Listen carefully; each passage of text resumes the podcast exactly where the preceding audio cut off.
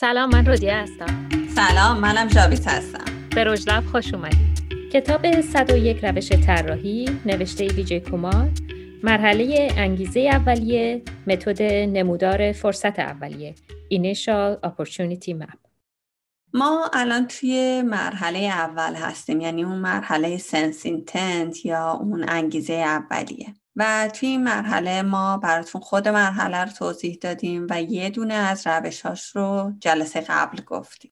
روشی که براتون گفتیم روش کندوکاف در رسانه‌های عمومی بود. امروز یه روش دیگر رو براتون میگیم و اون نمودار فرصت اولیه یا همون Initial Opportunity Map هست. یادآوری میکنیم که اگه اپیزود قبلی رو گوش ندادین حتما برگردین و اون رو اول گوش بدین، همطور مقدمه کتابو، چون این کتاب خیلی مفاهیمش به هم پیوسته هستن، حداقل مقدمه خیلی مهمه گوش دادنش. درست. حالا Initial Opportunity Map یا نمودار فرصت اولیه چی هست؟ این روش یه روشیه که کمک میکنه تا فرصت‌های نوآوری رو بیارین روی محور 2x2 و کشفشون کنین. حالا اینکه چطوری همشو قدم به قدم براتون میگم. هر محور از این محورهای 2 بعدی که گفتیم از 2 تا بعد کلیدی استفاده میکنیم، 2 تا کلمه کلیدی استفاده میکنیم که به صورت استراتژیکی توی روند پروژه تأثیر میذارن. در حقیقت این کلمه ها بعد از تحقیقات عمیقی که توی درک پروژه ما انجام دادیم به دست اومدن، کلمات کلیدی که میایم میذاریم روی محور 2x2. روی نقشه پیشبینی‌های مختلفی رسم میشه، حالا همین نقشه 2x2 یا محور 2x2 که گفتیم، و ارتباط سازمان رو با بقیه سازمان‌ها نشون میده مثلا. یا میتونیم از گمانه‌زنی‌ها فرصت موجود رو برای حرکت سازمان به سمت جلو پیشبینی کنیم. این متد کمک میکنه که در اولین قدم‌های پروژه بفهمیم که بازی رو از کجا شروع کنیم. همطور که حالا اگه برگردین و اپیزود قبلی رو گوش بدین، این بخشیه که شما میخواین بفهمین که کجا وایسادین، کجا قرار بازی کنیم، از کجا قرار شروع کنیم. همون قدم‌های اولیه هست. دقیقا خود نویسنده میگه این مرحله اون مرحله مکس قبل از شیرجه توی پروژه است. یعنی هنوز هیچ چیزی عمیق نشده، ولی خب داریم یه حسی از اون اهداف آیندمون و نیت اولیه‌مون میگیریم. همونطور که تو اپیزود قبلی مشاهده کردین، هر متدی که تو این کتاب توضیح میده اول میگه این روش چیه و بعد چطور کار میکنه، یعنی قدم به قدم جلو میره برای توضیح این متد و آخرش هم یه مثال از یه نمونه پروژه میزنه. حالا میگه این متد یعنی همون Initial Opportunity Map یا نمودار فرصت اولیه چطوری کار میکنه. قدم اولش تعیین ابعاد کلیدیه، یعنی Identify Key Dimensions. گرایش هایی که ممکنه پتانسیل تاثیرگذاری مستقیم روی پروژه داشته باشن و بعد لیست کنی. بعد ابعاد استراتژیک مهمی رو که میتونه از این گرایش ها ناشی شده باشن رو تعیین کنی. برای مثال اگه یه گرایش شرکت‌های بیمه برای صنعت اینه که خدمات غیر مالی هم ارائه بدن به شرکت‌ها، 2 تا کلید واژه ما میشه مثلا مالی و غیر مالی، یعنی یه کلمه رو میگیریم و در واقع متضادش رو هم در نظر میگیریم، یعنی یه طرف محور جنبه مثبت کلمه میشه، یه طرف محورم متضاد اون کلمه است. قدم دوم به وجود آوردن یه محور مختصات 2x2 از همون کلیدواژه هاست که هر کدوم از محورها یکی از همون ابعاد کلیدی هستن. تمام عوامل تاثیرگذار در صنعت یا شرکت مورد نظری که پروژه رو برای اونا داریم کار میکنیم و وارد این محور مختصات میکنیم. این عوامل میتونن حالا مردم باشن، خدماتی که اون شرکت یا اون صنعت ارائه میده، یا هر چیزی که ارائه میشه. این کمک میکنه تا بتونیم یه تحلیل خوبی از شرایط شرکت درباره پروژه داشته باشیم.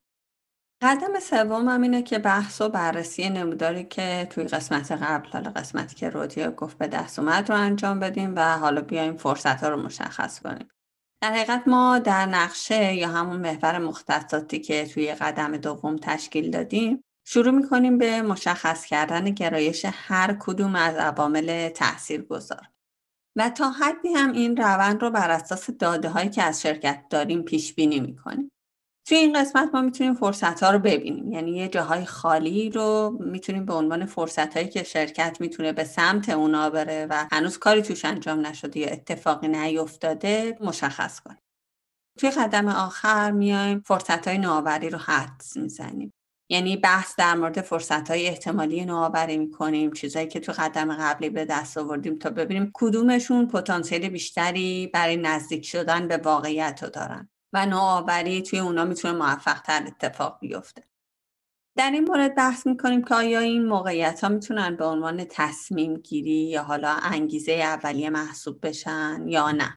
بازم تأکید می‌کنم ما هنوز تو اون بخشی هستیم که انگیزه اولیه رو می‌خوایم پیدا کنیم. یادم باشه ما هنوز اول راهیم و کلی مونده تا به موقعیت‌هایی که پیدا می‌کنیم 100% مطمئن باشیم. بنابراین همه اینا ایده و تصمیم اولیه پروژه هستن که ممکنه در طول زمان تغییر بکنن، هم ثابت ممکنه نمونن.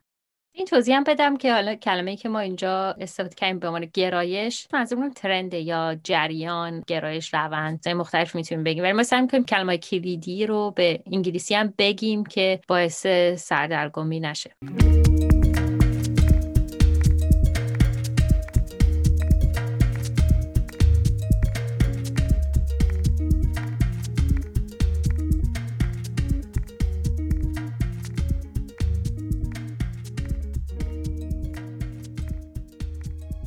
گفتیم که این کتاب برای هر متدی یه مثالی هم میاره، یه نمونه پروژه میاره تا بهتر درک بشه.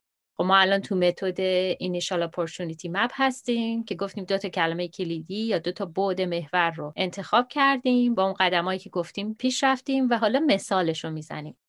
مثال یا نمونه پروژه‌ای که برای این متد میزنه Legacy Planning یا حالا برنامه‌ریزی میراث یا طرح میراث بود که فرصت‌ها رو برای شرکت بیمه عمرش بررسی میکرد که در سال 2007 این تحقیق انجام شد و از اونجا شروع شد که یه شرکت بیمه عمر دنبال یه سری پیشنهادهای استراتژیک بود برای نوآوری و کسب و کارش.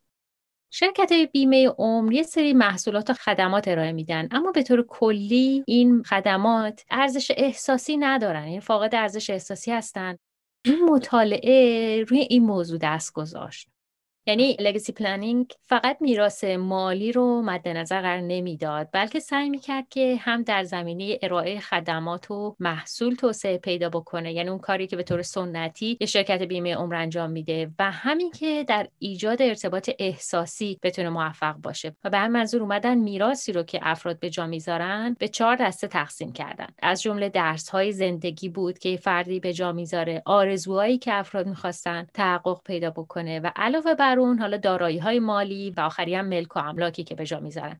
درش دو بعد مهمی که انتخاب شد، گفتیم که دو تا کلمه کلیدی انتخاب می‌کنیم. دو بعد مهمی که برای این اینیشال اپورتونیتی انتخاب شد، یکی آفرینگز. حالا ما آفرینگ رو ارزجات ترجمه کردیم که بتونه هم در برگیرنده محصول باشه هم خدمات باشه، یعنی خودش رو محدود به محصول یا خدمات نمی‌کنه، می‌تونه یک بازه بزرگتری رو در بر بگیره. حالا این ارزجات ملموس و ناملموس یه محور رو تشکیل میداد و محور عمودی ارزجات مالی و غیر مالی، پس یعنی ملموس و غیر ملموس محور افقی و مالی و غیر مالی محور عمودی. و همونطور که میتونید تصور بکنید، خب تقاطع دوتا محور 4 ناحیه رو تشکیل میده. حالا این ناحیه رو اومدن با افراد و ارائه دهندگان خدمات به تناسب اون کاری که انجام میدادن، اینا رو تقسیم کردن توی این 4 محدوده. حالا نگاه کنیم ببینیم که روی این نمودار چه خبره. سعی می‌کنیم اینو توی اینستاگراممون بذاریم، ولی در محدوده ملموس و مالی مثلا بیمه‌های سلامت بودن، بانک‌ها بودن، وکلا، حسابدارها، پس هم نهادها رو می‌ذاریم، هم افراد رو می‌ذاریم، یعنی کلاً ذی‌نفعایی که وجود دارن. در محدوده ناملموس ولی مالی مثلا مشاورای مالی بودن، مشاورای بازنشستگی بودن، مشاورای املاک بودن.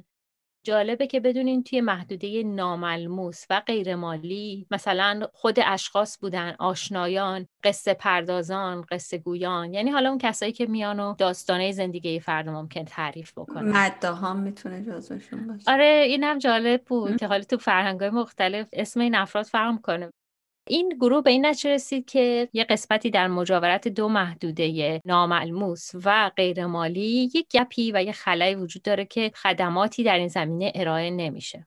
آدم فکر میکنه خب چرا باید خدمات غیر مالی ارائه بشه، ولی واقعا چیزیه که جذب میکنه آدمای دیگر رو. یه پکیجی که کمک میکنه به فروش پکیجای دیگه. دقیقاً. و خب قیمت تو میتونی با استفاده از تفاوتی که با رقبا داری بالا هم ببری دیگه. و فکر می‌کنم حالا بعداً هم این مثالو میزنه، خیلی لویالتی یا وفاداری ایجاد میکنه بین خانواده‌ها که مثلا دوباره میان رجوع میکنن به همین شرکت. میبینیم که در نتیجه چنین روی کردی دیگه بعد از فوت یه نفر فقط نمیان یه دونه چک بدن به بازماندگان، بلکه یه بسته و یه مجموعه ارائه میکردن که شامل خاطرات بود، درسای زندگی، ارزشایی که اون فرد به جا گذاشته و غیره، که خب خیلی مهمه وقتی یه خانواده یه کسی از دست داده میان و در واقع بسته یاد بود میدن که حالا یه سری ابتکارایی هم توی این بسته انجام شده بود که بهش میرسیم توی بخش آخر که چطور این بسته رو اصلا ارائه داده بودن. این کیت میراث خیلی جالبه داستانش.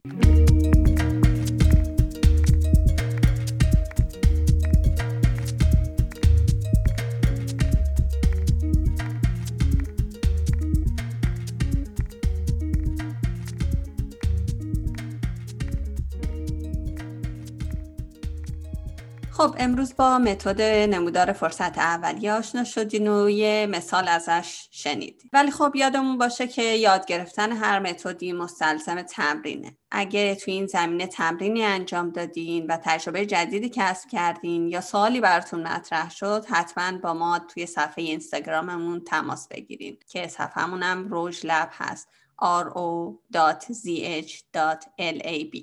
در اپیزود بعدی آخرین متد انتخابی از این مرحله، یعنی مرحله انگیزه اولیه یا همون سنس اینتنت رو براتون میگیم که همون نمودار ارزشات، فرهنگ و فعالیت هست که به انگلیسی میشه Offering Activity Culture Map.